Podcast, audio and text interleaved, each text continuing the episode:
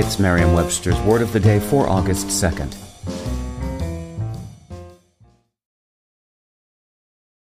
Today's word is ombudsman, also pronounced ombudsman and spelled O M B U D S M A N.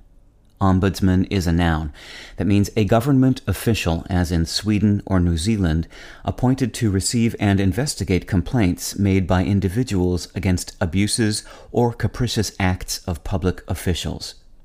It can also mean one that investigates, reports on, and helps settle complaints. Here's the word used in a sentence from the Detroit News by Craig Mauger.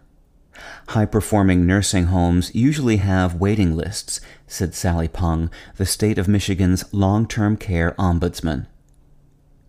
The word ombudsman was borrowed from Swedish, where it means representative, and ultimately derives from the Old Norse words omboth, meaning commission, and mather, meaning man. Sweden became the first country to appoint an independent official known as an ombudsman to investigate complaints against government officials and agencies. Since then, other countries such as Finland, Denmark, and New Zealand, as well as some United States states, have appointed similar officials.